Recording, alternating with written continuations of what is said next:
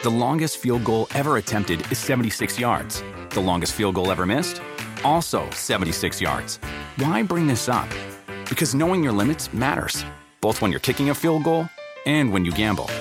Betting more than you're comfortable with is like trying a 70 yard field goal. It probably won't go well. So set a limit when you gamble and stick to it. Want more helpful tips like this? Go to keepitfunohio.com for games, quizzes, and lots of ways to keep your gambling from getting out of hand. Do you want a beautiful lawn? Enter TruGreen, the easiest way to get a great lawn. Just water and mow, and they'll do the rest. Weed control, fertilization, aeration, and more. TruGreen is the official lawn care treatment provider of the PGA Tour, and they have a verified best price, which guarantees you the lowest price with no compromise on quality. You do you. Let TruGreen do your lawn care. Visit trugreen.com, T R U G R E E N.com to get the best lawn at the best price with the best people. Guaranteed.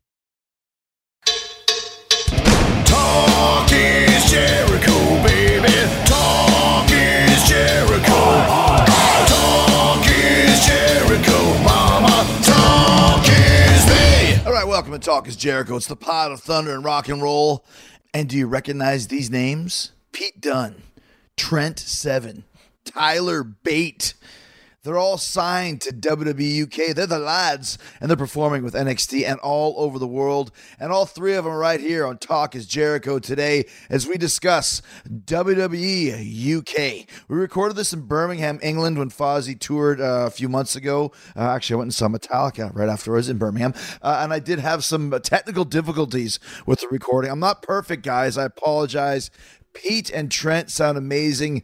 Tyler and I were on the same channel, and uh, well, basically, I don't think I plugged in the mic all the way, so I apologize. Still a great interview, three great guys. That's why we might sound a little different. My apologies to Tyler Bates. Uh, he's kind of a quiet guy, anyways, so I wasn't trying to overemphasize that. But things happen. This is episode 448 of Talk Is Jericho, and I think I've had sound problems maybe five or six times. So I apologize, but it's still a great conversation. Oh, you'll be able to hear it. Three up and comers in the United States, but they've been wrestling for years and years and years in the UK, and I think you're going to enjoy it. You'll hear all about British wrestling in the Indies in the UK, how it went from dead as a doornail in the 2000s to one of the hottest scenes over the last few years. Pete, Tyler, and Trent talk about the WWE UK tournament that ultimately got them signed to WWE, what William Regal did for their careers, what they hope to achieve in the States, and of course, their favorite matches. They're also talking about Mustache Mountain, backyard wrestling, the Butlins Camps, Will Ospreay, Marty Scurll, and Ben Shamrock. What? Let's get to it. It's WWE UK featuring the lads right here on Talk is Jericho. So it's uh, pretty rare when I get three handsome youngsters in my hotel room. But they're here, and they're all uh, all from Birmingham. Maybe it's Trent Seven, it's Pete Dunne, and it's uh, Tyler Bates. Don't call him Bates. It's just Bates, right? What were you on the other one? Spelt my name wrong on the. Tyler Bear. Yeah, they spelled my name Tyler Bear. Tyler a- Bear. Yeah. As in naked. It's better than it's, it's better than Pete Dune. I get that all the time. man. So that was when uh, is that what they spell it wrong on the uh, WWE? It was like the little roll call thing that we got for the for the tour. The, uh, was it the UK tournament or whatever it was? No, it's the for the UK. For the tour, the upcoming tour now, like next week, yeah. Like I said, we're jumping right in here, right in here, and I've met you guys a few times, but not a lot. And my research level on this show is zero. So, um, explain that you guys, all three of you guys, are signed to the WWE UK deal, right? Is that Yeah. correct? Well, we're signed to the WWE. Yeah. And Oh. we get to still do the indies. However, we get to still do the independents as well. So, how, how did that selection. all come about? Like, how did that whole thing work? Well, there is a huge boom in the UK for Yeah. wrestling, actually worldwide, but more specifically in the UK, Mhm. right? And all you guys were top names in that. I mean, I think, like you know, without blowing smoke, it's it's a kind of a genius move, really, on their part. You know, between Regal and Trips and whoever and, and Canyon Ceman and whoever thought it up, because we had like a little retainer thing that that came through after when we signed to do the tournament, and then it kind of just evolved from there. But by allowing us to still do the independents and things like Progress, Fight Club Pro, ICW, things like that, that kind of that's boomed the house massively on like the independents here, mm-hmm. yet keeps us super relevant by letting us do NXT and these guys did Takeover and all that kind of stuff. So it's just batting us between the two the two markets is just you know it's doing super well. They have WWE contracts. Yeah. But within those contracts, you're still allowed to work over here. Yeah, select companies. Yeah.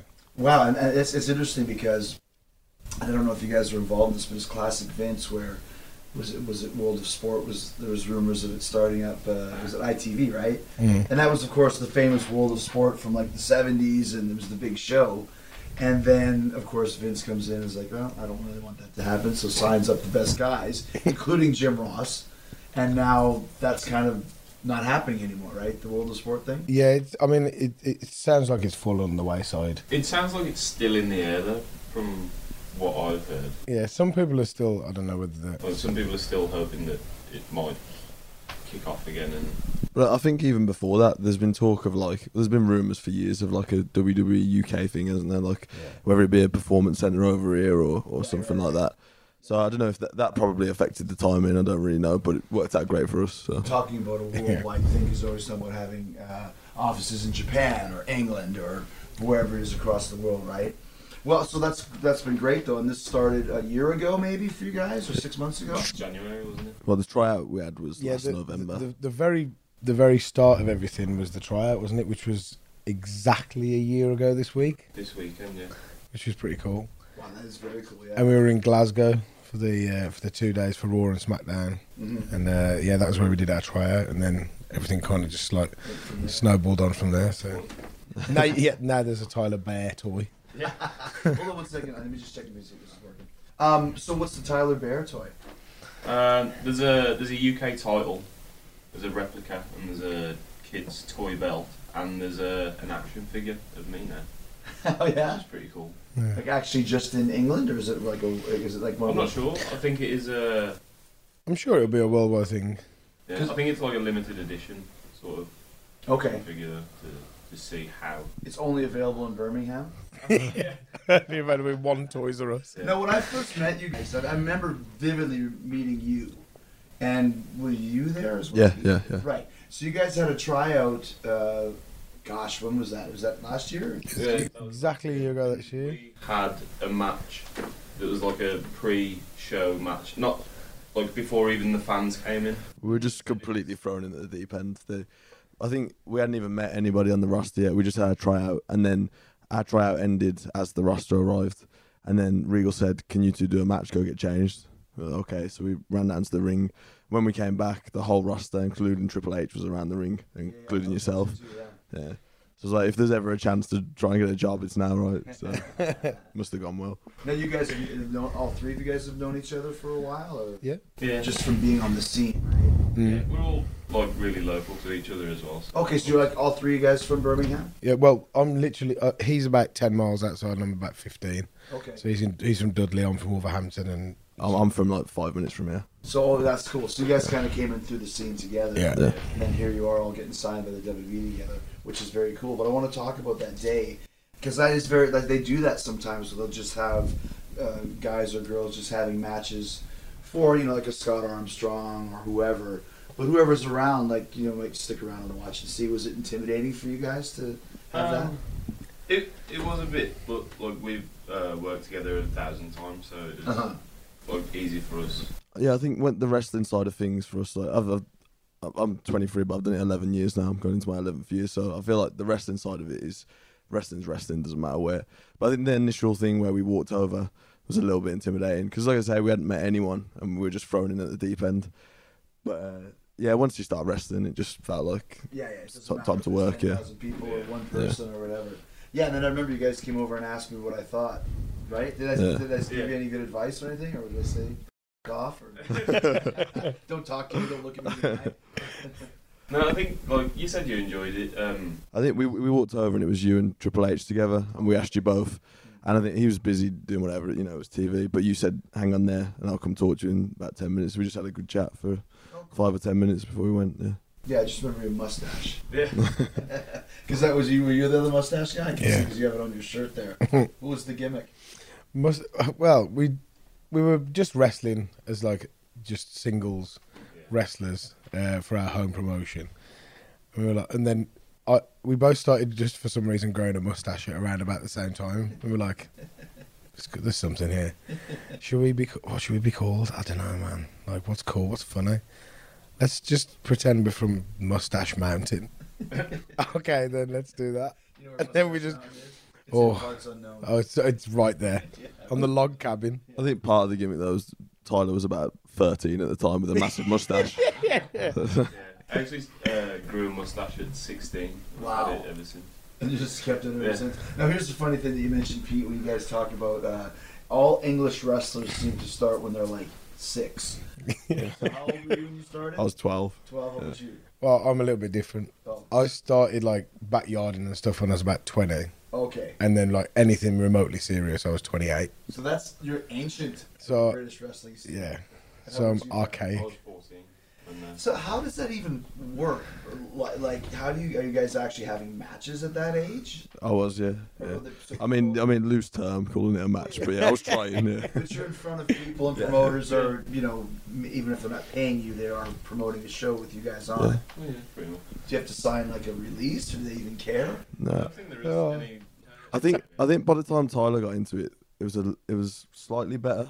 But when I got into it, there was absolutely no no rules, regulations, anything. There was nobody policing anything. I was driving to all the way to Kent, which was like four hours, but there was no room in the car, so I'd be like lying across where everyone's feet were in the car. Uh-huh. So it just Just at the bottom Because you were 13. yeah, well, I was small enough to just fit there. Was- What was the? What was the?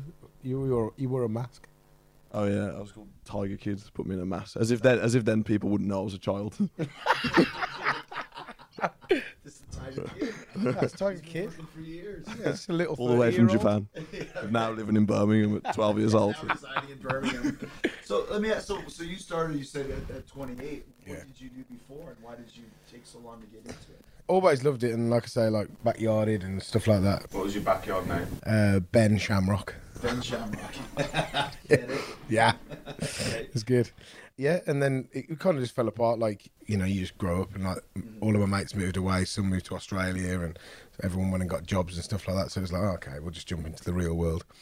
So I went and worked for like sales and marketing and like doing all that kind of stuff, having like real jobs and like looking after like restaurants and opening nightclubs and things like that.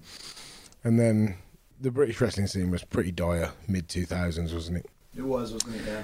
the shows that we used to go to were just they were just so bad. I mean, you could you could see people were were having a go, but there was just no real, just no buzz no buzz. Nothing was cool. No one was like really like you know copying anything that was relevant. Do you know what I mean? Like you had the best era of wrestling on on you know from the WWE or WF that had ever been produced, and then you go to your local leisure centre and it's just this fat guy dressed like Kiss, and I'm like, what? Well, well, there were actually Don't- tribute shows. So Yeah. I remember going to shows where there was UK Undertaker and there was, there was somebody dressed as uh, Yeah. as X Pac and Yeah, yeah. uh, Road Warriors. So When I that was in Hamburg in '93. There was a guy called Johnny South.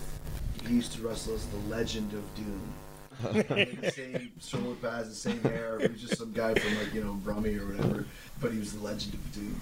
The Legend of Doom. Go and see all of the tributes. But would they try and pass him off as the real guy? yeah, I mean yeah. To the kids, yeah. Like, the, I mean, the parents were like, oh, I remember being a kid. that- I like went to the like the Butlins camps and all that, and Yeah. I saw a fake Kane, and it was just like, it's not You know it, right? he's five ten. Yeah. I think the worst one was the the fake Stone Cold. He was like the least badass you've ever seen. Even as like a little kid, I was like, no, that's not right. That's not him. what, what was his name? Probably just Stone Cold Steve Austin. Like I don't even know. They even I, I'm pretty sure they probably just tried to pass it off. I know they had Mankind wrestling as Mankind. Wow. And they had a Dudley boy. That's what he was called, the Dudley boy. But he was just like a skinny five foot eight guy, you know. With a bit of tape around the middle of the half glass. Well, all he had was cam- camo trousers, and that, that was enough. Not even trying. Yeah. And a painting table. Yeah. Decorated That would table. kill. That would kill the business. That's basically what you say was happening at that point. Yeah, it did. It it got really, really grim. For 25 years, nothing has tasted better after a hard day's work than a Mike's Hard Lemonade. It's because since day one, Mike's has been making lemonade the hard way. We use three kinds of lemons, all handpicked from family farms. then blended to perfection in cold press to create the epic hard lemonade you know and love. Mike's Hard Lemonade. Hard days deserve a hard lemonade. Mike's is hard, so is prison. Don't drive drunk. Premium all beverage with flavors. All registered trademarks used under license by Mike's Hard Lemonade Company, Chicago, Illinois.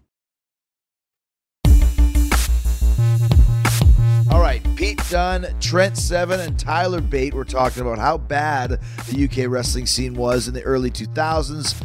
So, guys, what turned it around? Okay, so from from these kind of shows, uh, me and a friend got together and we were like, "Man, this is pretty grim. Why don't we Why don't we try and like start something ourselves?" And funnily enough, around about exactly the same time, these guys over like between Birmingham and Cardiff were kind of like doing the same thing with Attack Wrestling, and we started it Attack Pro Wrestling. So we kind of like started the same thing in Wolverhampton where we were like, come on, man, let's take the cool stuff from Japan where they're chopping each other in the strong style and stuff, and let's take like the cool little storylines and let's see if we can make something work. Like we started wrestling in this like little scout hut with like forty people there, not really knowing what to do, and then like we had like like when big shows would happen, like we'd like try and like grab some like indie guys to like come and train us and stuff like that and do seminars. Then we did a couple of them, and then things just started to escalate. And then now I'm here.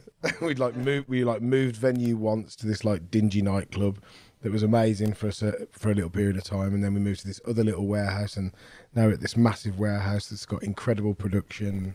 We're signed to the WWE, so everyone knows exactly what's going on, and, and that was kind of like my little rise. So it's very different to someone like yours. I mean, he's probably had what? How many thousands of matches? Oh, I couldn't even count. don't But even I think that's what helped is we were so under the radar. You could have terrible matches and no one would ever. It w- wouldn't go anywhere. So over the years and years, there's a lot of people like me doing that, and the scene got better and better. So when finally imports started coming in from America and Japan and whatnot, people were ready to go. They'd put their reps in and they were, they were already good. But we we just wanted to start our own companies because every company was a tribute show or and it's not a knock on the guys, but like All Star doing Butlins, it's just not the kind of wrestling we wanted to do. We wanted to wrestle like they did in Japan or or in the States. Yeah. So we just started our own companies. I'm uh, 16, 17 years old. I was running my own shows because Wow. there just wasn't any shows around. So we're drawing 50 to 100 people, but we were getting to wrestle how we wanted to and experiment and learn. Same thing that the Hardys did with the Omega. Yeah, really similar. Just starting their own little. Well, I was more influenced by backyard wrestling I was seeing for the most part because in Britain you'd see backyard wrestlers going out and doing, you know, crazy high spots and, and trying to be creative. But then whenever I'd go to what was supposed to be pro wrestling, there was just no creativity there. It wasn't it wasn't what I saw wrestling to be. Yeah, yeah right. so so it just and and we weren't in touch at the time, but their their path was similar to mine. And we just started running our own stuff and, and trying to make it different. guys too, like besides yourselves, that you start hearing about, like Will Ospreay and Mm-hmm. Zack Sabre Jr. Now Marty Scurll. Like, were all those guys kind of in your in your gang too? actually all different different scenes really uh i know will was a backyard guy and he spent most of his time there and he, i guess he only really came around the time progress started so maybe maybe four or five years so it's not as Yeah, around about 2012ish. Yeah. um and that's for marty he's been he's been around for ages he would have been doing the butlins camps and stuff like that i'd say so it was all parts of different scenes but over the time i think things like progress starting up really helped Progress. it consolidated yeah Yeah. in, in central London. They were the first people to really go, let's try uh, running a cool venue, a punk rock venue in the centre of London. It sort of cons- consolidated all of the top talent, I guess, into one place, and I think that helped start the, the, the rise. Cool type of a vibe, right? Yeah. Because you heard about Progress, you heard about Preston City Wrestling. Uh, what's the one in Glasgow that does the? ICW. ICW. Yeah. It's incredible. I mean, that that's there's a real big scene going on over here, which is amazing. Well, now we're wrestling what Tuesday, Wednesday, Thursday, Friday, Saturday, Sunday. It's, most weeks I seem to have one day off. That might be a travel day, especially in between the WWE stuff they have us doing. Which, going back to when I first started wrestling, it was maybe once every two or three months. You know. So just by being signed in the WWE and the way that the scene is happening, it gives you guys that much more work. Uh, and you know what? It's not just. I think that's helped promoters realize they can make money and and sell out shows even on a weekday. But there's a lot of guys like guys like um, CCK who we're friends with. Their tag team. They're wrestling this week, uh, Tuesday, Wednesday, Thursday, all all through the weekend. They've had one day off. You know. Throughout the country. Yeah, and that's been the last two or three weeks in a row. And they're like independent shows, Completely not independent, yeah. town shows or. Um, And all of them are for All-Star. are aimed more at a adult audience, like in punk rock venues and that kind of feel to it. There's a real like almost I guess hipster feel to it, doesn't it, in the UK? Yeah, definitely. the cool thing. Like there's a buzz about it where it's like, let's go to the show, Mm. have a couple beers, and watch the guys. You know, Yeah. work hard, you know. Is there is there any shows that you guys aren't allowed to do through WWE? Like, do you have to ask them, and they say yes, yes, yes? Well, we run we run everything by them, and so far we haven't really had any no's. It's just keeping them aware of what we're doing. I mean, I think it'd be silly of us to try and do anything on TV or anything like that. I'm sure, I'm sure we can't. Yeah. Yeah, yeah. That makes sense. But as we just run everything by them, and so far they've been really lenient and let us do pretty much whatever Is that we've wanted. Triple H or through Canyon Ceman or Um, for Through both and Regal yeah. as well. Regal as well? Yeah, so- How influential and helpful has Regal been? Well, I don't think we'd have jobs if it Oh, wasn't no for, way. wasn't for him. Did he scout you? Yeah, Yeah, he did. It was Sky about- us, yeah. It was about October time, Yeah. something like that. So I was sitting at home one day and I had a show in Mansfield. Uh, the most routine show. There's maybe like 50, 60 people. I was just, I, I, you know, it wasn't something I was massively motivated for. And I'd, I'd had a bunch of missed calls off a number. And the f- third or fourth time it rang me, it said Stamford, Connecticut on it. So I was like, okay, I should probably pick up. Yeah. Yeah. Either you hired or you're fired. So I, I picked it up and it, it was Regal. But at that point, I'd, I'd maybe spoke to him maybe once on Twitter or something. But other than that, no contact. And he said he wanted to come down to that show in Mansfield and, and watch me wrestle that day. And he did and talked to me afterwards, giving me a bunch of advice and offered me the tryout for November. So that was that was for me. And then I think a week later he saw you guys right at, Yeah, well, I think it was the same. Was Was, it the that same the week? Friday? I guess it must have been, yeah. In the same week. I know, it might have been the Saturday actually. I think yours might Tag match again. uh, with you. Yeah, so I guess it would have been the day after, right? So I think, yeah, it was the Friday. I was in Manchester for ICW. They were doing a little tour, and I wrestled Mikey Whiplash. And after the match, which incidentally the finisher was a pile driver off the top rope. Which, which Regal loved, by the way. What is it? Which Regal loved. I, I, didn't know he was even in the building, so we've we've been setting up this thing, and it, it was it was a good context. Trust me. And then, Was Mikey Whiplash a, uh, a legendary version of Mikey Whipwreck? oh, he, he's he's he's actually like a, a British wrestling legend. Uh, Whiplash is like he's been wrestling for I don't know 15, 20 years, Okay, so, something like that. Yeah. so you set up the pile driver. So we've been setting this like yeah, and did it completely perfectly safe. Anyway, I've come out the back, everyone's fine, everything like that, and then uh, someone pokes their head in the window. and go, Oh, uh, Regal wants to chat with you. I was like, oh, well, where, who, where now? Which one? And what are you talking about? And then he walked in. I was like, hi, sorry. and, and the thing about Regal, even this, I've known Regal for twenty freaking five years, and still, he's got an intimidating presence. You know, he's really funny and goofy, but at first he comes in very serious, probably with some kind of a suit jacket on or whatever, and it's almost kind of like it's a little bit. I'm sure it was intimidating for you guys. He's tall. Yeah, It's deceivingly tall because he, he wrestles Whoa. slower than, than he actually is. Yeah. Yeah. Yeah, he's a big man. I feel very protect uh, protected. when uh, I just want to. I'm like, yeah. and um, yeah, what was that? So, so then that, that happened, and we didn't really have much conversation. I don't know whether he was not very too pleased with what we were doing. Then the next day, he went and seen him, and then the Sunday we were at Progress, and the the story that was going through was me and him were together, and him and another guy, Damien Dunn, were together, uh, and they wanted to switch me, wasn't it? Well, it was like a, a double They switch, I wanted think. Yeah, they wanted me to switch uh, to turn heel on him. Mustache Mountain, it was you and Pete. So that was the start of the Then British become Strong, British Style, Strong Style. which is eventually the three of us. But yeah. So then I, What's the name of your group? yeah.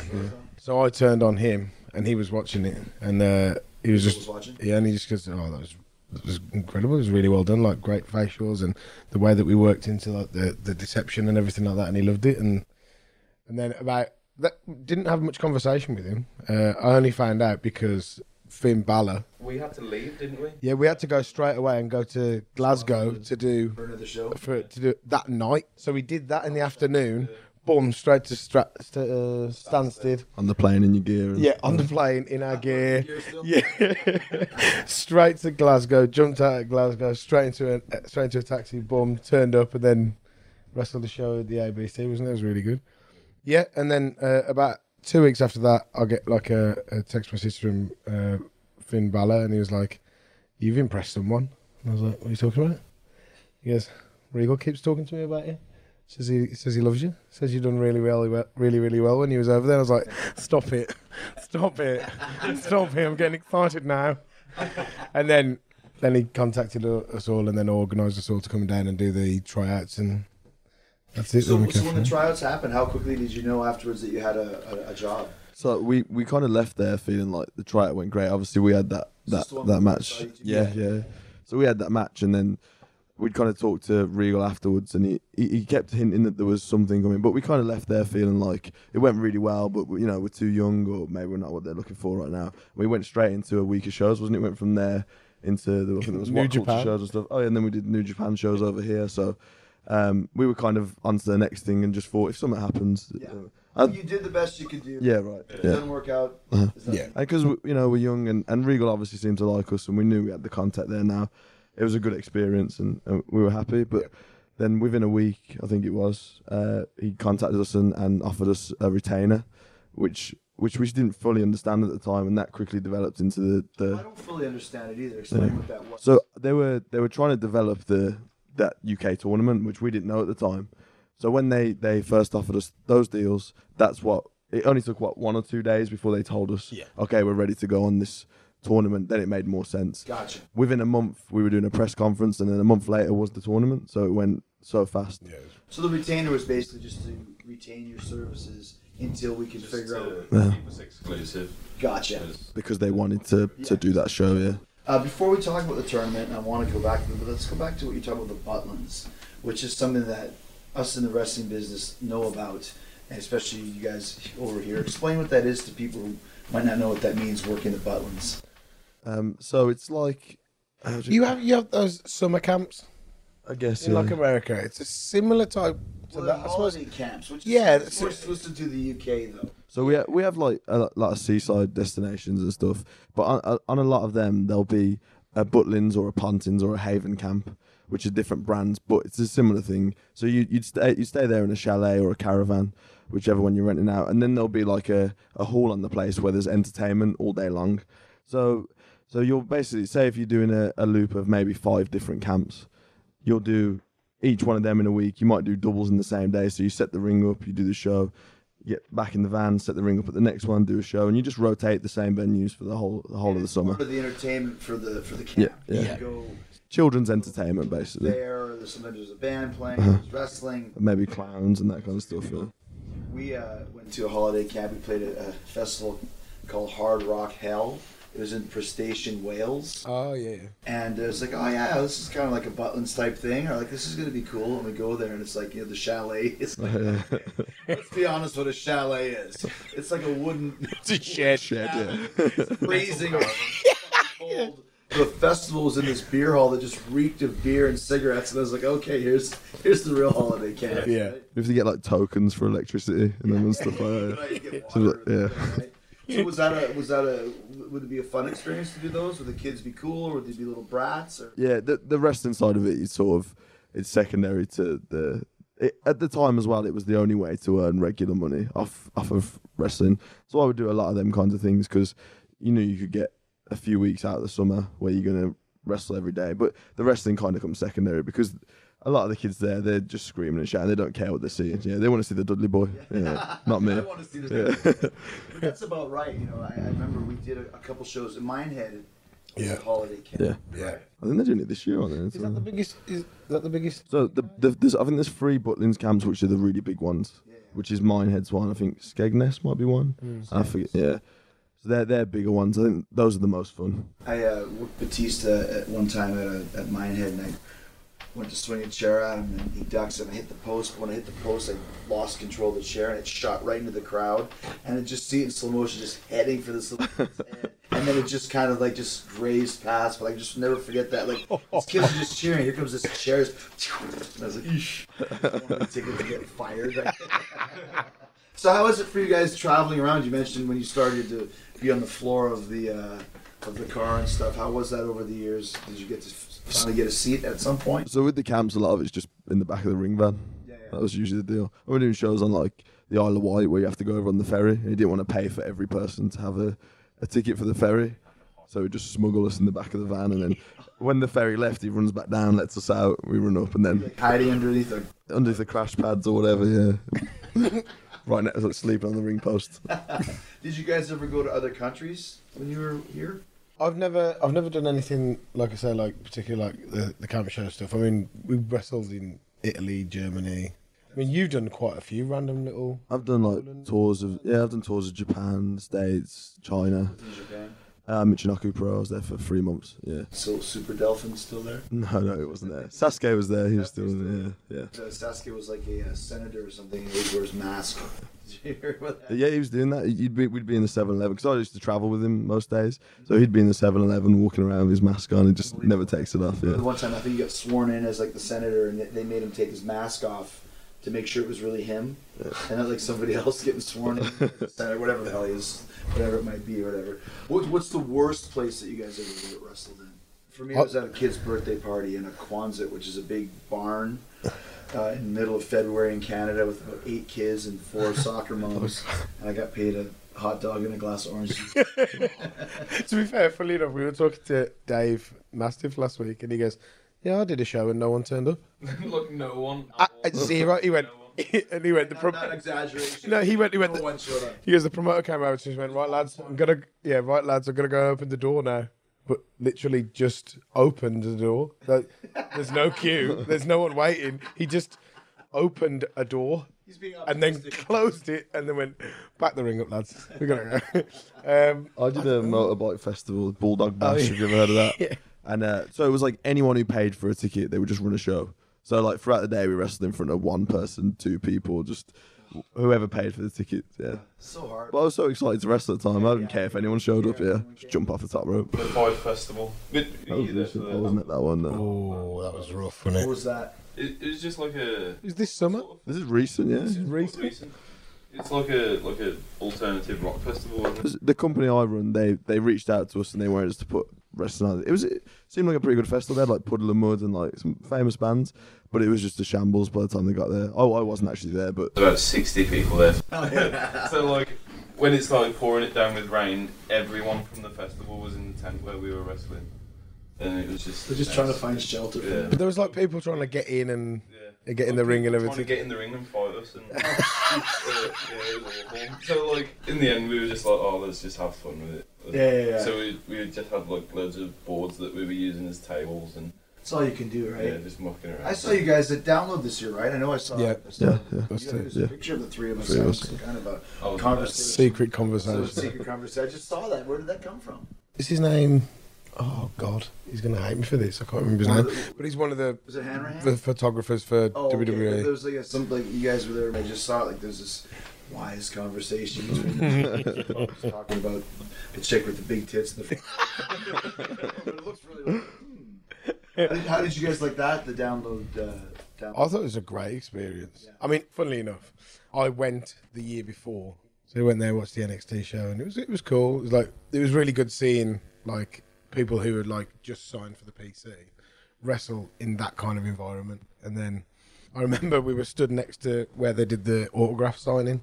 And uh, I got chatting to the security guard there. I went, mate, do me a favour. Let me just jump up and sit down behind the table and just take a picture of you, like, trying to drag me away. And he was like, oh, yeah, go on then.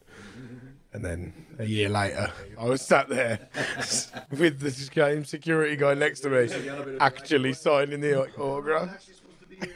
So yeah, About the tournament, um, the UK tournament, which was held, was it in Norwich? no, Blackpool. January Blackpool, So how many guys were in it? sixteen man tournament, and then I think they had a like a few extra for like dark matches and stuff like that. It is was there pretty cool. Sixteen guys signed, or are you guys like just the three that have the? don't actually know. I know. There are more people, There are but more I don't know the so- exact number of that. But I'd- I'd say that maybe the majority. Because I know was it you mentioned Mastiff. Did you say Mastiff? No, Mastiff was contracted to the ITV World of Sport thing. Because there's a guy, who's the guy that's in NXT now? He's a big dude. He's an English guy. Demo. Damo. Oh, Big Damo, yeah, yeah, yeah. It is Aleister Black. Uh, he's Well, he he wrestled on the he wrestled on that show, but he wasn't part of the tournament. He was a surprise. Uh, Neville. Neville, yeah. Gotcha. Yeah. So, so you get there, and uh, I remember it was like the crazy reaction. The crowd was going nuts. It was a good response. Right? Yeah, it was wild. I think it was that it was combining the, the, the WWE stuff with the the names that we'd built up on the independents. So most of the audience there were there to support You- you guys. people that they saw from the independents. Right. Yeah. Yeah. And it was in that kind of venue that we wrestle in all the time, which I think definitely helped because the way it looked on on on screen is what a lot of people have talked about, like the big ballroom and stuff. It had a real British feel to it. Yeah. Yeah. So, right. It's like we were wrestling in Downton Abbey. That's what it looks like. A lot of Americans have said that to me. Like the one thing that appealed to them so much about the thing was just the setup. They're like, oh, that's what every hall must be like in England. I'm like, yes, they are. Yeah, everything's like down now. Uh, Please don't have a look. By the way, it's Downton, not downtown. Abbey. Just everyone can always say it's downtown, but it's Downton Abbey. I you pronounce it, Downton Abbey. So the final is you and Pete. There you go. So when did you find out that you were going to be the first champion? Uh, it's probably about an hour or two before the show, wasn't it? Finlay called us to the side and gave us the result. Cool. I think it's good because it's such a close group we all have. It was like, I mean, it doesn't really matter which one of us this goes to. Like, we're all happy for everyone and want to put on the best show we can. So, I remember uh, Dean Malenko and Eddie Guerrero used to argue over who was going over, but not in the normal way. Dean would be like, "I'm putting you over," And he's like, "No, I'm putting you over." no, I'm putting you. You son of a bitch! I'm putting. They got like arguing. It's the other way around, right? But that's when you got your good friends. Like you said, who cares? Just, just have a great show and a great. it's just a massive stage to, to show what we can do. Yeah. Exactly. That was the point where it was just like, no matter uh, from our perspective, no matter who walked out of there, you know, with it, all our goal was just go out there and just just kill it and just just put it on the map and go look, this is what we can do. And Because I think for us, it's not. It's not our goal right now. Isn't so much to uh, conquer NXT, go to the main roster, and do all that. Like that's something we want to do, obviously. But we want to build a, a UK show. That's the main the main objective. So, um, if you know the best result that could have came out of it was people buzzing about the show. Didn't matter who who won or whatever, as long as every match was the best it could have been. That was kind of the mentality we all had. That's what I always say too. Is like WWE is not going anywhere. Right now, for you guys, this is the best place for you to learn and continue to grow and build this this side of the coin. They know you exist. Obviously, on the on the payroll, so there's really no rush. You know. Yeah, I was convinced that I wasn't going to be uh, winning though, because um, even at the tryout when I was talking to Regal about it, because at the time I was 19 years old as well, Right. so I was just like, well, I'm a bit younger, like I'm not expecting. I understand. Yeah. You know, But it worked in your favour, I going to be guess. like a second round, just like have a good match. You know, show what the moves. Shows what you could do. But I mean, how many chances do you have to crown the youngest ever singles champion? Well, that's amazing. So you were 19 at the time or 20? I was 19. That's insane. Because I think like if I was, well, I started when I was 19, and if my first year I was offered like a WWE. Oh, and a, and a belt and a title as well. Right, exactly. It's like, well, I'm done. I'm finished. Did you guys? Uh, who was at that tournament? Because it was Regal there. Yeah, Was Triple H there? yeah, yeah. was, uh, Matt Bloom was there. Finlay. Finlay. Uh, Finlay's another one who's like that's. I mean, obviously coming from over here, it's pretty big respect for him as well. Yeah. You know? Yeah, definitely. Huge. Yeah, very much so. Dave Taylor. Yeah, Yeah. Dave was there. Dave Taylor, there's another guy. Was he there? Yeah. Ro- Robbie was there as well. Robbie was Brookside, there, yeah. Another great guy. Yeah. Does Dave have an affiliation with the WWE? Or, or Not 100 percent sure, to be honest. Yeah. Yeah. Finlay, uh, the last couple tours I did, we went to China and somewhere else where, like, you know, you go, the China tour we did was, so, was like so much traveling within the course of like two or three days that, you know, I went out drinking and I just passed out on the floor of my room. And I wake up in the morning with Finlay, like, kicking me because he was the agent on the tour. He's like, get up. I'm like, get up for what? It was the flight. I'm like, I'll take the next one. Because we're in Shanghai. There is no next one. Get up. And I'm like, shit. So he just texted me the day I mentioned I was on tour in Belfast. He goes, do you need an alarm clock? A real life alarm clock kicking you while you're down on the ground. So if you guys, um, you did the tournament here, but then you went to the States. Was that for around WrestleMania time? Because you guys had, I want to talk about this match that you guys had, which blew the doors out Yeah. at the NXT TakeOver the night before WrestleMania. No, it was the It was the one before, wasn't it? Was? Chicago. Chicago. Yeah, I think it was before like Backlash, wasn't it? Was it the day before? In Yeah, yeah. So tell us about how that came about. Uh, so we'd we'd gone over to the states a couple of times in between, hadn't we? Just spending time in the performance center and uh, doing NXT TV, Yeah. and then it built up to us doing that rematch in Chicago A, a few tapings over here uh, in Norwich. as well. Yeah, Um, which was maybe t- two weeks That was- before or a week before, maybe. It was quite close. Yeah, it yeah. was quite close, yeah. Um, but yeah, so that was a massive stage for us to to do that again. But like I say, the wrestling side of it to us, we've done that so many times. Like I had a big hand in training him, so we've I've literally known him since he first got into wrestling.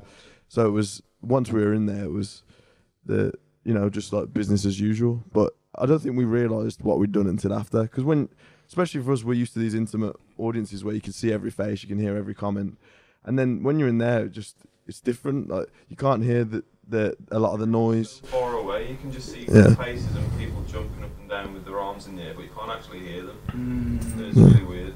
So say that it's like one moving, pulsating animal.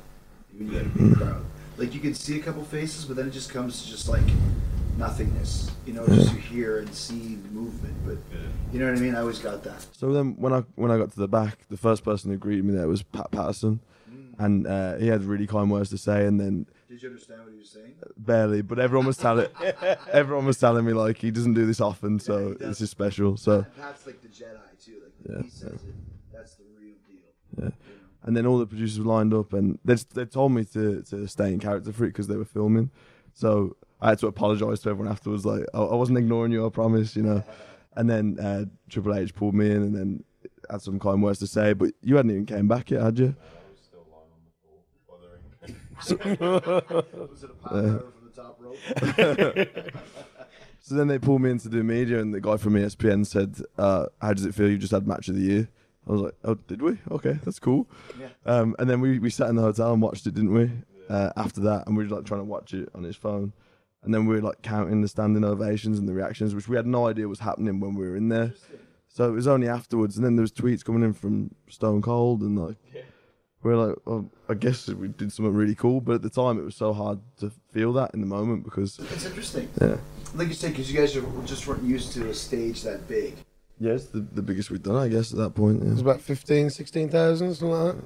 Because w- when, once you get used to it, that's all you would notice. It's like, okay, we got him now. It's just Yeah. because w- when, once you get used to it, that's all you would notice. It's like, okay, we got him now. It's Just Yeah. like, calm down, just calm down, just be cool, let him go.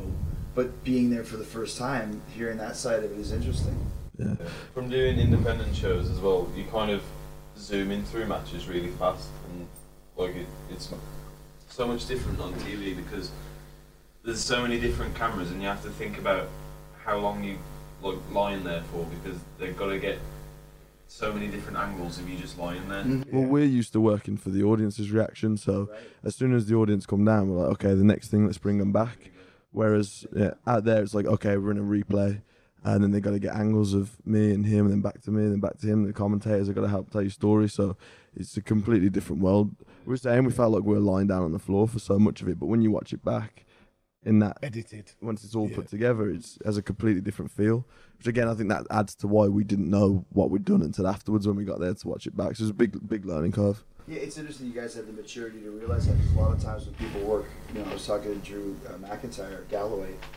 Um, he had no idea what the hard camera was the first time he came to WWE. What's the hard camera? Face the hard camera. What are you talking about? You know, there's more people over there. now face there. It's a weird thing, but that's what you're playing to the camera. You know, whenever I would sell, where's the camera at? So make sure your face is up a little bit so that at least they got a shot, whatever. But it takes a while to learn that, to hmm. figure that out. Well, like we just keep getting thrown in at the deep end completely. So it's always sort of a hindsight thing for us, and then picking up on what we did and how we could change afterwards when we try and watch it back. And then I think as well that's helped us. The, the reason it's gone so fast for us is because maybe we did come in a little bit naive. So mm. sometimes we're working like we do on the independents, and when the audience are enjoying it, obviously it watches a lot easier back home. So, so maybe that did help. We talk about that a lot, Yeah, don't we? yeah, definitely. I mean, the, the the fact that, like you just to touch on what you said there, like the fact that the the tournament was the first thing we'd ever done, recorded television for the biggest wrestling company you can wrestle for, and it was live, wasn't it? Mm-hmm. Both first both days were live streamed to the network. Yeah, we were like, oh okay, let's do that then. Well- let's not only have a tournament to crown a brand new champion, but we'll do it live. Like nothing had ever been live on the net. I think maybe the cruiserweight classic final two rounds or something like that was the only thing that was mm-hmm. ever like live streamed, other than you know proper Rather than Raw or whatever. Like or a pay per view and stuff. And we were like, oh okay, Well, yeah. that was the scariest one for me. It wasn't the wrestling or anything like that. It was after one of the matches on the, the tournament. They said, "Oh, we're going to do a, a promo with you on the stage right afterwards, uh, like an on-stage interview, which is going out live to potentially two million people, I guess, on the network." So for me, I'd on the independence, and we never cut promos. It's not something we've ever done. So there's another one of them thrown in the deep end moments. I was like, "Oh, I guess I've got to learn fast." yeah. And there, it wasn't. It's not scripted or anything like that. They're still learning who we are as characters because it was rushed so fast. So it was kind of an open conversation. What do you want to say? And you know, just briefed on it a little bit, and then expected to go out there and, and, and attempt to nail it. So It's always hard too, like when you have however many guys. You said there's 16 guys in the tournament. It's like so many new guys at once. It happened. It's happening now with the 205 guys. It happened with the girls, and they brought them all in as the Divas Revolution. It takes a while for the dust to settle for people to realize, okay, that guy is, you know, the guy who sings, or this guy is the guy who has a chipped tooth, or. You know what I mean? Like there's. It takes a while. It's hard when you guys all get put in at the same time. Go on, guys.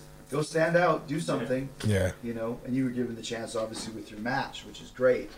But for, for for example, for you, Trent, what is your what is your character? What is it you want to get Well, I mean, luckily the whole Mustache Mountain thing has flowed through and, and transcended through, and you know, we, we went out to what was it? It was the Barclay Centre uh, for that for that NXT TV taping, and we came out to Chance of Mustache Mountain, and I'm like, it's working.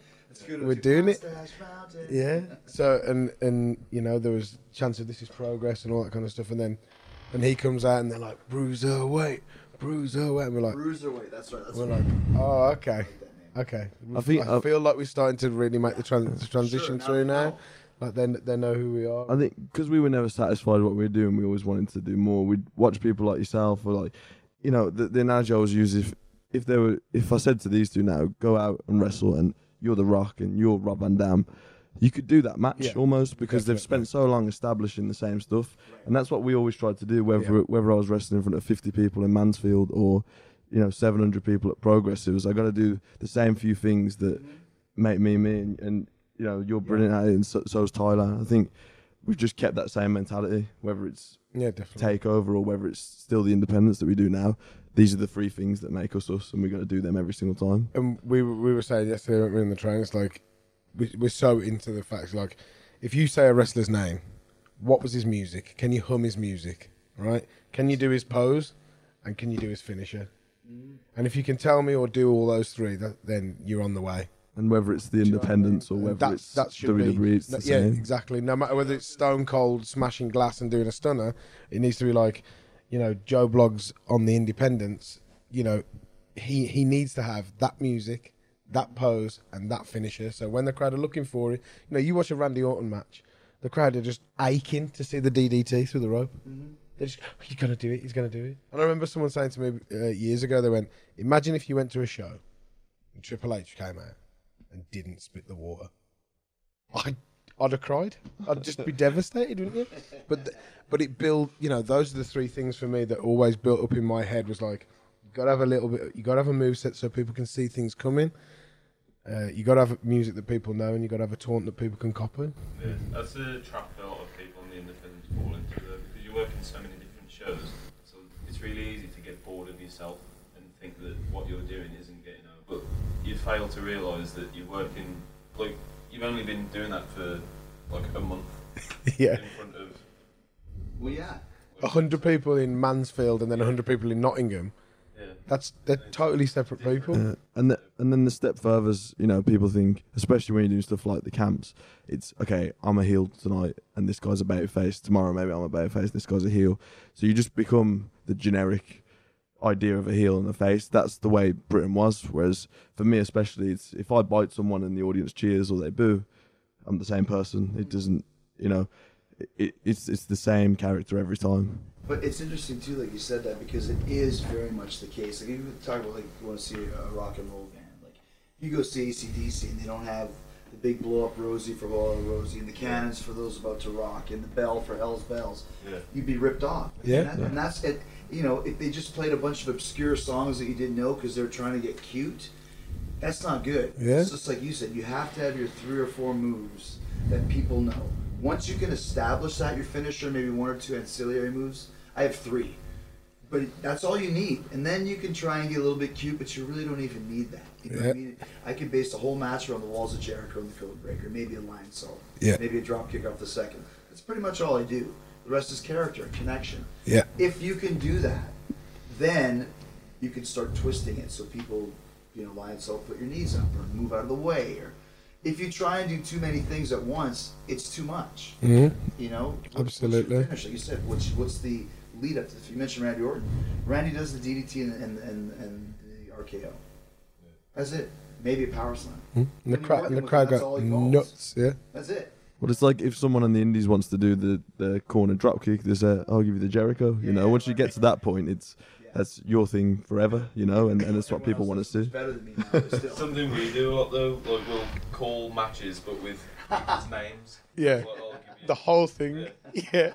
so it's like, okay, uh, Banderas to the apron, Jericho drop kick. Actually, we've got to the point where we did a show recently where we swapped roles. So Tyler was me and I was him. We swapped gear and we swapped moves and we we did the set pretty much the same match but the other way around. And it got, yeah, right. It got a lot of press on the internet and stuff like that. But that the reason that went over so well was because we spent so much time trying to establish these little things that we do.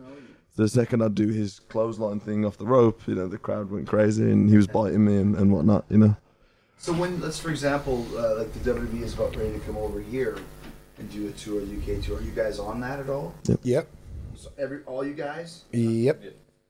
Uh, no, uh, not, I don't think all 16 or, or the maximum of the guys, but there's at least five, six, maybe seven guys. uh, Were the guys cool with you when you're on the bus? Yeah, it was really Yeah, good atmosphere, really wasn't cool. it? It was cool. They're really cool. It was cool to see how that's done. You know, is one of the things you think about sometimes. So you know, you kind of, especially being from the Indies, you always think, how does all that sort of stuff work?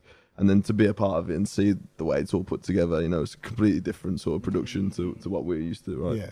Well, even like traveling on a bus together, Yeah. you know, catering's there. Like, it, it, it- it's funny. Like, if you are ever hungry on a WWE overseas tour, then you're just a fatso because they give you so much food. It's ridiculous. It's, like, it's in the morning, and it's when you get there, and it's after the show, and it's there's food at the arena. I was like, oh my gosh. On the coach, it's Yeah, like the coach as well. that's Nando's and all kinds of stuff on the coach for everyone. right. This is so good. Have you done any shows in the states besides the one we spoke about? Uh, we've been over to the Performance Centre a bunch of times, and we've done like the, the yeah, the local shows for NXT and the smaller tour for the Florida. Yeah. Palm Beach, Florida, coconut shows. Yeah. But we've all done um, stuff before like WWE as well. Like I've done PWG, PWG. stuff like that. Yeah, uh, we did Chikara Or a couple of times. uh, a few times. What else? Yeah. That's right. I, I, I went- did CZW back in the day. Oh yeah, crazy. I flew myself out there for uh, three months at one point because wrestling here just wasn't it wasn't giving enough. So that month, I s- that year, I spent about six months out of the country, um, all over. We did eleven states while we were there. So if, if we didn't have anywhere to stay, we'd just get on a Greyhound bus and go to the next state, see if we could find a show there. Who were you with? So uh, Mark Andrews is another guy who's, who's signed to the You would WWE. Just go try and show up and say, "Hey, we're here, guys." We went over there with we had one booking and we had three days in the hotel. But once we get there, we didn't have to have a single another day in a hotel. We just met people, bounced around, stayed in people's basements and whatnot. And we, we ended up with nearly 30 shows by the end of it. It's not bad. Yeah, so it There's was, been some adventures there. yeah, it was one of the best times of my life. Yeah, Oh, yeah? it's crazy. Yeah, Was, was, was everybody's house very nice, or was definitely not no.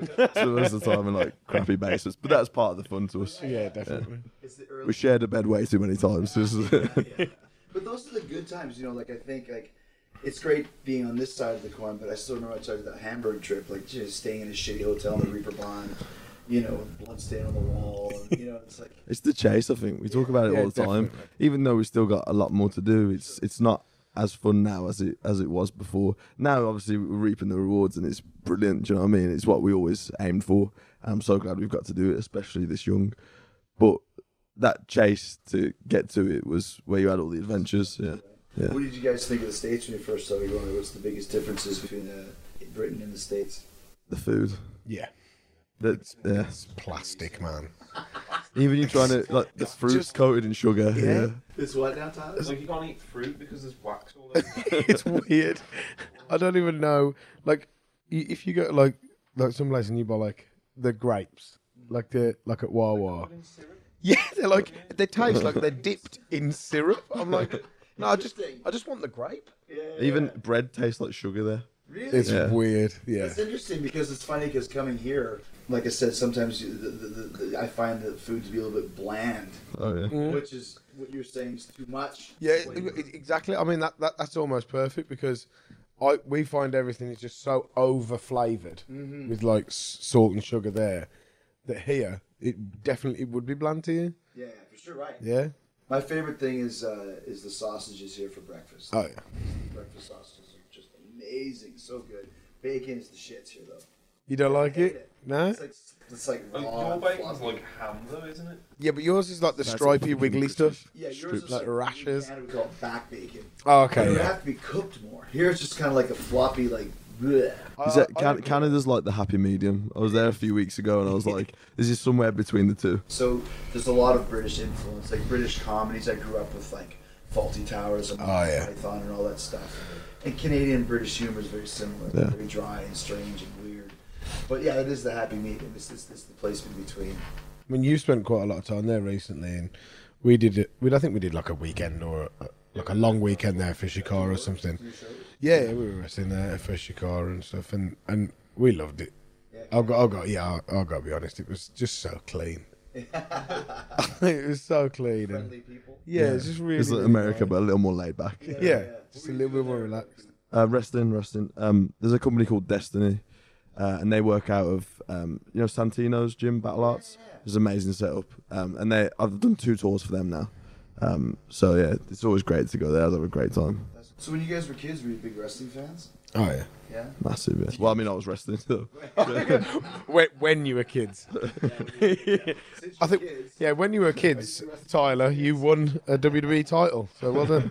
As a teenager. So did you ever go to the shows uh, when when we came to town or when we came to town? Well, We go to like the, the like the, almost the equivalent of what we're doing now. Like, So yeah, I went to more independent, but the, I saw three WWE shows, two of which were at the NEC in Birmingham, and one was in that venue in Chicago where we did Takeover. Funny enough, so now I've got managed to go full circle, and I've wrestled at both of them.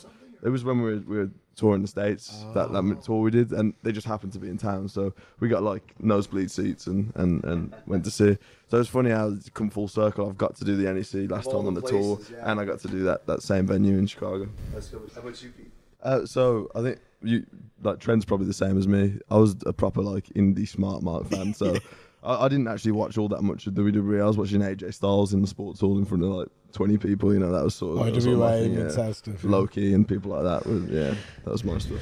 Uh, yeah, I mean, obviously, I, I was I got hooked a long time before Tyler was born. Um, but yeah, like I remember the first VHS that my dad got recorded off some bloke at work who knew that I liked wrestling or something. It was like WrestleMania Five or something. And like I remember watching like uh, Owen Hart versus Mr. Perfect. He's the Blue Blazer then, and uh, that got me hooked. And then it was like Randy Savage versus Flair. I remember that sticking out in my head from like WrestleMania eight. And then like wrestling was just cool and it just got cooler and but like it kind of goes through waves, didn't it? Like you, some of your as you as you're growing up through school, some of your friends think it's cool, some of your friends think you're a, a bit of a dork if you're watching wrestling. You're like, oh, who are the hottest girls hanging around with though? Uh, who are the coolest lads? And like you're trying to like fit into the groups. They're not hanging around with Tiger Kids. I can tell you. or Ben Shamrock. I want to see that mask. It's really well done too. It's literally just Tiger Mask. It's, it's like one of the commercial ones off highspots.com. And then it was like, and then when we went to college, it was like, oh no, wrestling's cool again, and that was like Attitude Era, late like late nineties, and it was like, oh my god, things are just blowing up now. But yeah, I was just, I, I was hooked on like ECW, like Rob Van Dam, Jerry Lynn, that stuff. I just, I was watching it, going, how do they even remember this? what do they even say to each other before they go out there? I don't even know. It was just, it was just madness. What did you think of? I was going to ask you for when you were talking about the states. What did you think of people's accents there? Um, it's the the things with the states is it all felt like a massive cliche to me. Like everything that you see on the movies or in like, I remember we even went to like high school football games and it was like being at WrestleMania. There was like fireworks and cheerleaders and like bonfires. Flyovers from like, yeah, it just so even the accents were the same. It's just all so so cliche. Like exactly what I thought in my mind is, is what it was. I mean, you might have the same thing when you come to Britain, but Well, I've um, been here so many times that you just get used to. it. But like I said, for me, like all you guys, like easy to understand. But I'll still, like in Ireland yesterday in Belfast, I have no idea what the hell they're talking about. And I, I'm not an idiot. Like I've been around. and I know a lot of Irish people. There's some like guys from Wales. There's Cardiff. There's some guys that speak very proper like you, and there's some guys that I don't know what they're talking about. Still the same as us. They're Scotland? Like an hour or two. yeah, I can't understand people in Scotland though. Newcastle. Yeah, it's- Yeah, Scout, real proper Scousers, like from Liverpool, like Liverpool oh, people. Man, it's like It is- back to the Yeah, it's just, and I don't even know what to say. I, I have no idea. I just go, yeah, yeah, twice. Yeah. It's funny because I'm a huge Beatles fanatic, and you can see like in the '60s when they came over. Now Paul's much more uh, elegant, so he's turned it off, and so is Regal. Like it's it's, it's there, but it's not. But then when you hear the real, it's like what you said. Like I call it, like there's Canada's like that too. Canadian rednecks, like, hey, guys, what's going on? Hey, what's going on? What's going on? I mean, I sound like an idiot. You know what I mean? Oh yeah, what's going on, Don? How Well. I, I've noticed with Regal though, so he'll speak really proper, but then when he starts speaking to us, he starts to go more and more brummy. Yeah. Have you noticed? yeah. And he, he starts to change a little bit. Uh, he- well, he did that for years because he was Lord Yeah. Steven Regal, William Regal, which was a very proper, you know, Queen's English type guy, right? I think the biggest thing with with Americans, it's not so much the accent understanding them; it's a very different sense of humor, mm. especially the way that like Trent jokes around and the way Yeah. the, the sarcastic sense of humor. A lot of times it just goes completely over their heads. Right. They they don't get it at all. Yeah, yeah. And a lot of times we don't really get their sense of humor either. It's just that's the one thing because we've been there so many times now. That's the one thing that still sticks with me a little bit. That makes conversation sometimes a little bit difficult. Yeah, well, Yeah. said there's a different sense of humor. You know, like uh, Canadian and, and, British humor is very similar, and a Yeah. lot of people don't get it.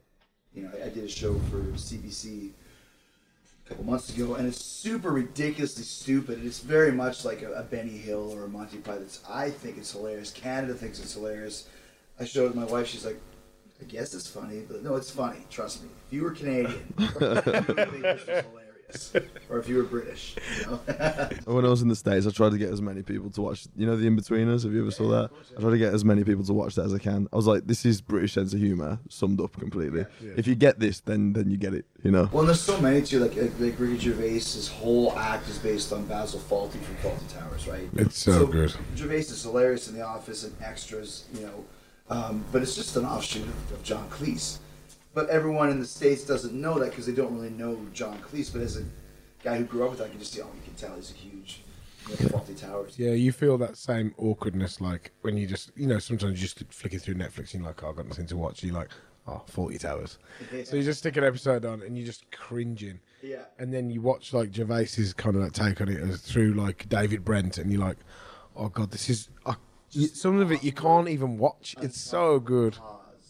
You know what I mean? So what's your what's your uh, your your eventual goal for you guys to move to the states and be full time on the roster? Or It's hard to say. Like, I think there's a lot of things we want to do. Like, it'd be really cool to do WrestleMania and to, to get to that point. But, right, we, we're trying to just, I think a lot of times we sort of look past things. Okay, we spent our whole career doing it. What's next? What's next? What's next?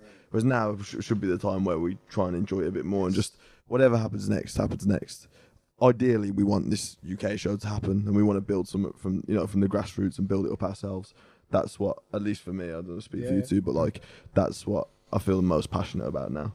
and is that the idea to start like a like a weekly UK show? That's what we keep being told. Yeah, that's what we've been told since the start, and they still they still say that's what they're trying to do. I think it's a complicated process to come over here and film TV so regularly. It's probably a very big expense. So yeah, fingers crossed though something like that happens. Yeah, definitely. I mean, Same vibe, Trent. Yeah, definitely. Like, obviously, we, you, you know, I, th- I think our, our passion for wrestling, as we explained before, the fact that we were like so unhappy with the scene that we just started two companies and then, Amazing, yeah. then went out there and What then was just your company called? Fight Club Pro. Fight Club Pro, and yours was. Attack wrestling. And then Wasn't Fight Club Pro just the other night? yeah, yeah, yeah, on, There's people bitching and complaining like, why is Fozzy on the same night as Fight Club Pro? I don't know, man. I mean, I didn't do it on purpose. That's that was your company. yeah, um, Sell out your show. yeah, it was rammed. We It sold good out one. ours too. So Good stuff. there you go. Good there you go, stuff. guys. There's room for there's room for everyone. There's room for everyone.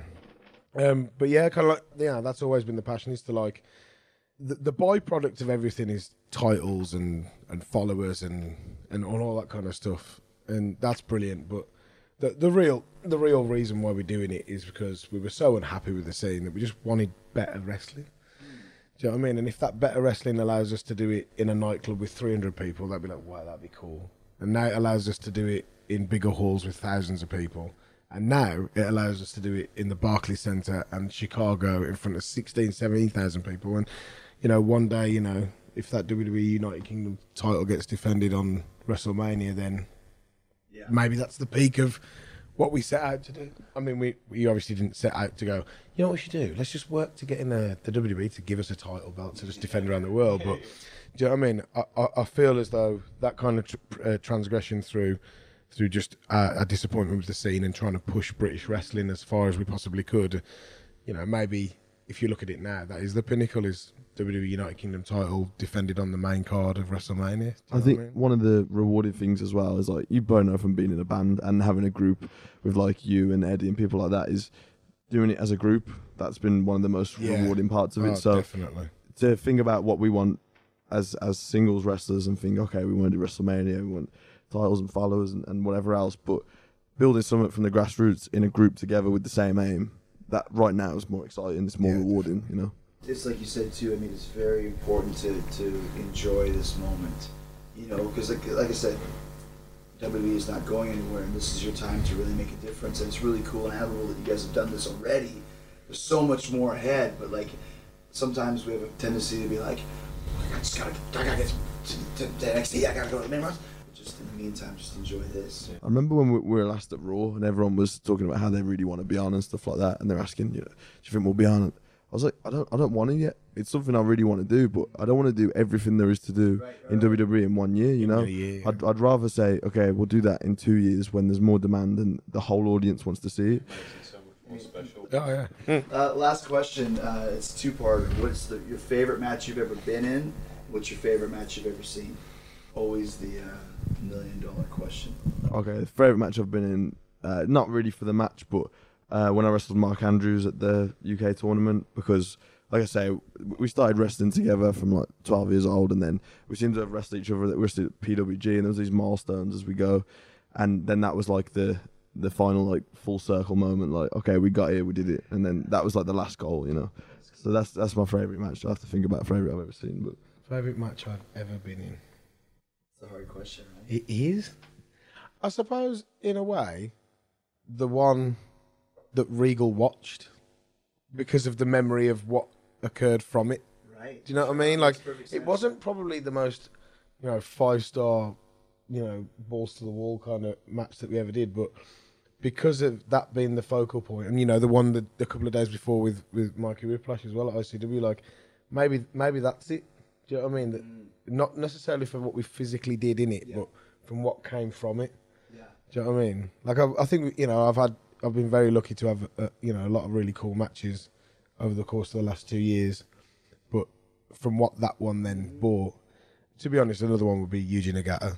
I got to wrestle Yuji Nagata last year Where here in England? here in England. Yeah, New Japan did a tour of Rev Pro, and that was Oh, that's pretty good. that was pretty awesome. Yeah. But I like what you said. Like my, my favorite match is, is the, I had a ladder match with Shawn Michaels for the world title, and the match was killer. But it was the story and the the whole journey to get there, because we were only supposed to have a one pay per view match, one and done.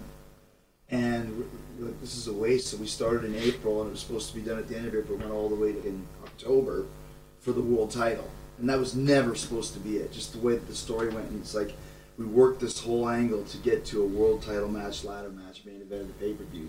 And yes, the match was killer too, but just the whole circumstances behind it is why that's my favorite. Mm. what, you know, makes it makes a big difference. He, he shoved his head through a telly. He shoved his head through a telly, didn't you? I did. He threw his head through a telly. I remember that. thing, so Sean That was gritty. That Marty was. Jannetty through a window. Yeah.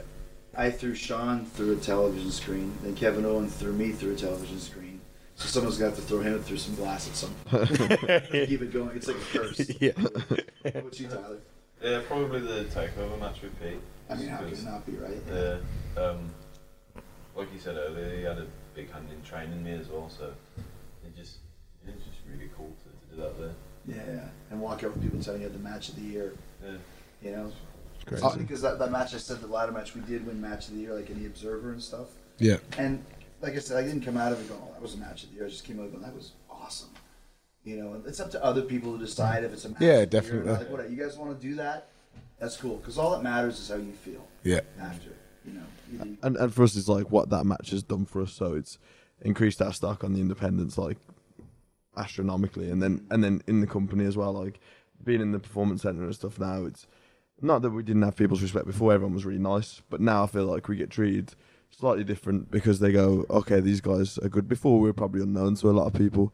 They you know, a lot of them as well don't come as as wrestling fans, so they wouldn't know who we are. But it, I feel like we get a lot more respect from people, and and it's it's sort of done so much for us going forward. When the company knows that you're out there and Yeah, you're dangerous, which is good good. It's like you said earlier. You said like the, that was the match that really did blow the doors off. Right, yeah, yeah. Like every single person that comes to the merch table to speak to us says, "Guys, your match at Takeover was just incredible." That's right. Like, and it's so endearing just to just to see people just coming up and just who, who would you like to work with on the roster outside of the the English guys, the British guys? Uh, AJ Styles is a big one for me. Brock Lesnar would be pretty cool. You know, I was that one. Tyler, as as well as Kane. I think you versus AJ would also be pretty. Uh... I'd like to wrestle Kevin Owens again. Oh, you Because worked before? I I caught him just before he went.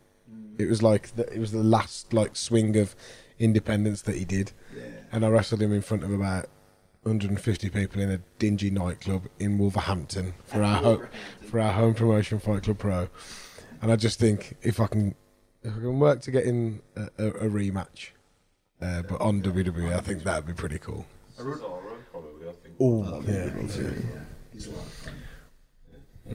I wrote a song once called Wolverhampton. It was just like the way that it sounded. The producer's like, "What the does this mean?" I'm like, "I, I like the name." The song didn't make it uh, out of the out of the lyrics. Is there a recording of it anywhere? No, it never Oh. made it. There's just lyrics that I wrote. and like, "Nah, I can't do those." So, Dude, I'm glad you reached out to me. That was awesome. We, we uh, this is how you become friends with someone nowadays. Is you do Twitter messages. There you And, go. Uh, that was it. The power of the blue tick. It's, yeah. you're, you're verifying.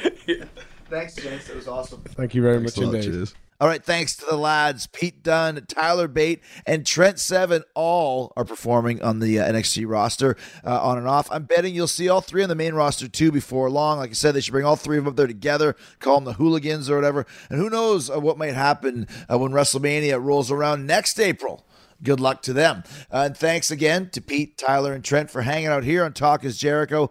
And thanks to all of you for hanging out with Fozzy on the last uh, tour that we just did, the Judas Rising leg, uh, first leg of the Judas Rising tour in 2018 in the United States with Through Fire and uh, Joyous Wolf. We had a great time, and we still got a chance to come rock with us here in the States. Uh, we've still got a few dates before we head to Europe in July. Starting this weekend, April 19th, we're playing the Buddha Rock Club in Fort Myers, Florida. That show is almost sold out. If there's even any tickets left, go get your tickets now at FozzyRock.com. April 20th at the Amalie Arena at 98 Rock Fest in Tampa. We made it into the uh, into the arena. Last few years ago, we played it and we were out in the uh, parking lot as the pre-show. Now we are kicking off the show in the Amalie Arena. That's also sold out or close to it in Tampa. April 21st, we're doing the WJRR Earth Day birthday at the Central Florida Fairground in Orlando, Florida. Uh, go check out. I think we're on at about 3:30 there. April 22nd, we're playing the WYBB 98 Rock Fest in Charleston, South Carolina. We got a 98 Rock Fest on Friday in uh, in uh, Tampa. We got a 98 Rock Fest on Sunday in Charleston. Uh, get all your tickets for those shows at FozzyRock.com. There's a whole bunch more in July. I know we're doing uh, Peoria and a bunch of places like that. We'll get to those. They're all on FozzyRock.com. And also, don't forget the uh, Words of Jericho tour back to the UK in the spring, May 21st in Glasgow, May 22nd in Manchester, May 23rd in London. All those shows are sold out, but there are standing room only uh, tickets available in Glasgow and London. You're not going to want to miss these shows. We have a blast. Uh, get your tickets at insidetheropes.co.uk. And of course, we need you to go book your cabin on Chris Jericho's Rock and Wrestling Rager at Sea for as little as 150 bucks. You can uh, you can reserve your cabin, but you gotta hurry because those cabins are running out at ChrisJerichoCruise.com. And remember, once you book your cabin, we leave October 27th from Miami. Everything that, that that's on the cruise is all inclusive: concerts, comedy shows, live podcasts, meet and greets, autograph signings. The Sea of Honor tournament includes your food as well. You'll be able to hang out with everybody including me. Uh, I'll be doing a Words of Jericho show exclusively, three Fozzy shows, a bunch of live podcasts. We're going to do uh, Talk is Jericho with, with Ricky the Dragon Steamboat, a Talk is Jericho with Konnan and Rey Mysterio talking about the life and times of Eddie Guerrero. We're going to do a live Keeping It 100 versus uh, uh, Killing the Town. Lots of great stuff uh, coming up. I might even do something with the Bullet Club, talking about All In, which I think will be huge with Cody uh, and the Young Bucks talking the whole story about that. So there's going to lots of live podcasts. Plus, Jim Ross will be doing, be, I'm to have Jim Ross and Jerry Lawler on as well. That's another one. Uh, SoCal Val, Mick Foley, Noelle Foley, Ricky the Dragon Steamboat, Rey Mysterio, Keeping It 100, Konnan Disco, and Shane Helms. Beyond the Darkness, Tim Dennis and Dave Schrader will be scaring the pants off you with some scary tales. Colt Cabana and Marty DeRosa doing the unprofessional wrestling show. That's hilarious. Don Callis and Paul Lazenby doing Killing the Town. Brad Williams, Ron Funches making you laugh. Busted Open Radio with Dave LaGreca. Corey Taylor of Slipknot and Stone Sour is going to be performing. Phil Campbell and the Bastard Sons. Fozzy's going to be doing three sets. King, along with The Stir from Atlanta, Georgia. The Dave Spivak Project. Go check out his new video for Get Out of My House on YouTube now. The Cherry Bombs, the darlings of rock and roll. Shoot to Thrill, the world's best ACDC cover band. They're female. Blizzard of Ozzy, the world's best Ozzy cover band, they're male. And of course, Ring of Honor presenting the Sea of Honor tournament aboard the ship. Matches happening in the middle of the ocean, and the winner of the Sea of Honor tournament gets a Ring of Honor World Heavyweight Championship shot in the future. Kenny Omega will be there. Young Bucks, the villain Marty Scurll, Briscoe Brothers, Dalton Castle, Frankie Kazarian, Adam Page, Christopher Daniels, Jay Lethal, Cheeseburger, Deonna Purrazzo, Mandy Leon, uh, Kelly Klein, Brandi Rhodes, Matt Taven, Flip Gordon, Delirious, Kenny King, Silas Young, the Beer City Bruiser, uh, the Dogs are going to be there. And of course, the American Nightmare, Cody, don't call him Rhodes, is going to be there as well. Everybody's going to be on this cruise. The thing is, we've still got one two, three, four more announcements. This cruise is just ridiculous, man. We're gonna have to get. We're gonna, we're gonna need a bigger boat. Go to ChrisJerichoCruise.com and uh, reserve your cabin as soon as you can. We are going to sell out, and this is not some kind of promotional uh, tactic. Uh, some of the levels of cabins are already selling out, and the rest are soon to follow very, very quickly. So, ChrisJerichoCruise.com. And coming up Friday, Talk is Jericho in the UK continues with former Iron Maiden singer Blaze Bayley. will be here talking all about how he got into Iron Maiden, how he got out of Iron Maiden, all the solo work that he's doing now. He's a great guy. I can understand why Maiden brought him on to be the uh, lead singer uh, after Bruce Dickinson quit back in 1993. Lots of good stuff happening. In the meantime and in between time, stay hungry, stay hard, peace, love, and hugs, and a big yeah, boy, matey.